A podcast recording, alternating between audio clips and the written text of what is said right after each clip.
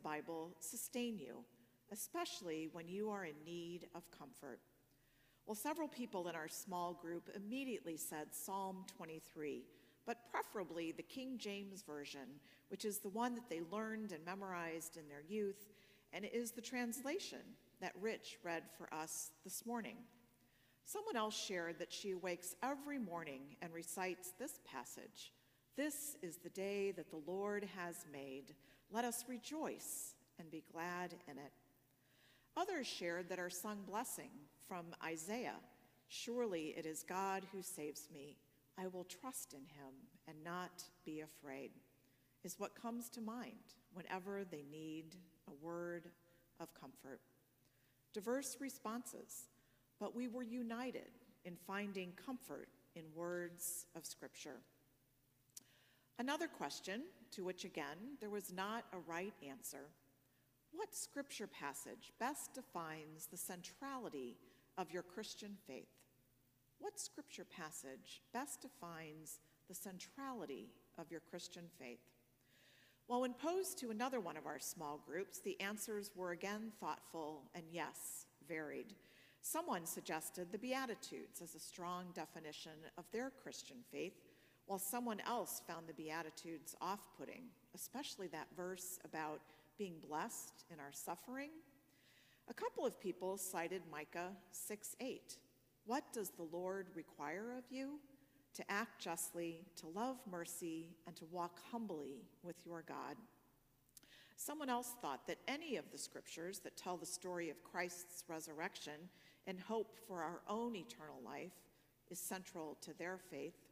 And others lifted up the great commandments from Jesus love the Lord your God with all your heart and with all your soul and with all your mind. This is the first and greatest commandment.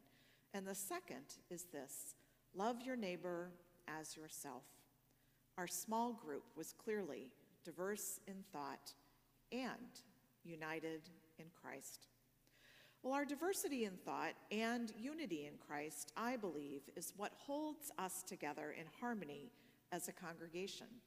It's this idea of diversity and unity residing in harmony that caused me to want to have this quilt on display today. For this quilt pattern is aptly named Harmony. And it's the designer of this beautiful quilt, Gudrun Erla, who defines her inspiration for this design and its name that further reflects our diversity and hope for unity. She writes this Harmony, as defined by Merriam Webster, is the combination of simultaneous musical notes in a chord, a pleasing arrangement of parts, an interweaving of different accounts into a single narrative. She goes on Harmony also means multiple voices from different origin and tune, joining together in one act, creating a unified sound. To create perfect harmony, one voice cannot be louder than another. Only when all voices, as diverse as possible, come together can magic happen that we feel in our hearts. Well, maybe it's those voices coming together to make magic is why I miss hearing our choir so much. And maybe it's all of the disharmony in our world right now that draws me to the questions regarding the centrality of our Christian faith, deepened by the diversity of our thoughts. Well, the quilt designer is white, her partner is black. They live in Minneapolis. George Floyd was murdered just blocks from where her partner grew up. The harmony design came to her in the wake of George Floyd's death. The block is made from two strips wrapping together, which can represent and stand for many things. In essence, though, it is about one standing with another, equal and in unison, each one supporting and holding up the other, standing arm in arm. She chose light and dark strips because that represents her family. It's her artistic expression of Black Lives Matter. It's a vision of her hope for the future. As a quilter, she knows the joy of bringing together a variety of materials to create an amazing piece of art. Her hope is for the same thing to happen in our communities that we will all listen to different voices speaking and find a way to work arm in arm so that we can make something truly special happen together. Her quilt represents diversity and yet the unity that can happen when we work in harmony. Well, our small group that shared our various defining scriptures found harmony in the centrality of our belief in Christ, but we also agreed that believing in Christ is also a call to action, to love our neighbor, to walk humbly with our God, to work for justice. Blessed are the peacemakers and those who are persecuted for righteousness' sake that although through Christ's amazing grace we are not judged by our works or lack thereof, but we are called to action by Christ's love for us and our love of Christ. Which led us to this scripture passage from the book of James. What good is it, my brothers and sisters, if you say you have faith, but you do not have works? If a brother or sister is naked and lacks daily food, and one of you says to them, Go in peace, keep warm, and eat your fill, and yet you do not supply their bodily needs, what is the good of that? Therefore, be doers of the word and not merely hearers who deceive themselves.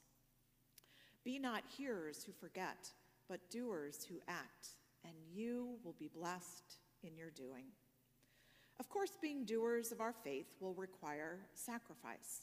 It will require our time and talent and treasure. It may mean investing the time and patience to listen to others who we may not agree with or who have a much different lived experience than our own. It may mean recognizing our own privilege and sacrificing some of our own comforts to allow for equity to truly exist in our country. And notice I said equity, not equality, because I heard a great story recently about the difference between the two. There was a young child standing next to a young teenager and an adult. They all wished to see over a fence. Well, in the description of equality, they each got a box that is the same size. The adult now towers over the fence. The teenager can see but the child is still unable to see what's on the other side.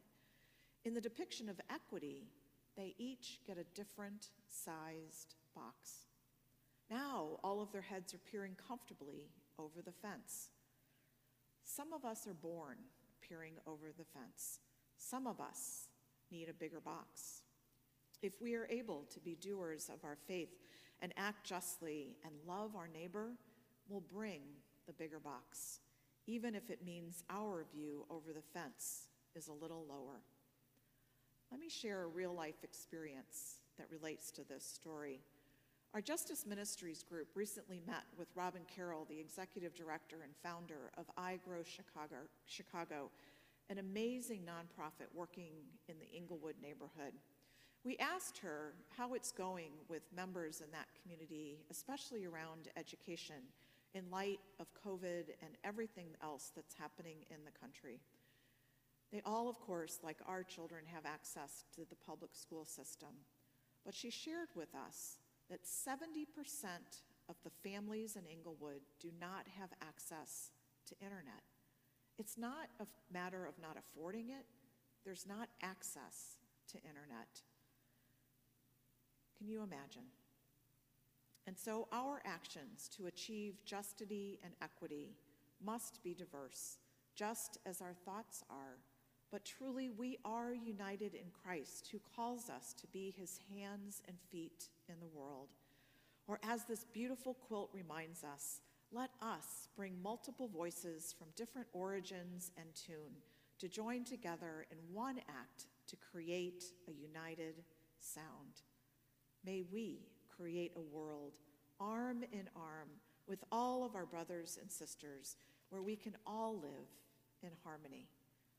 And won't that be a beautiful symphony? Amen.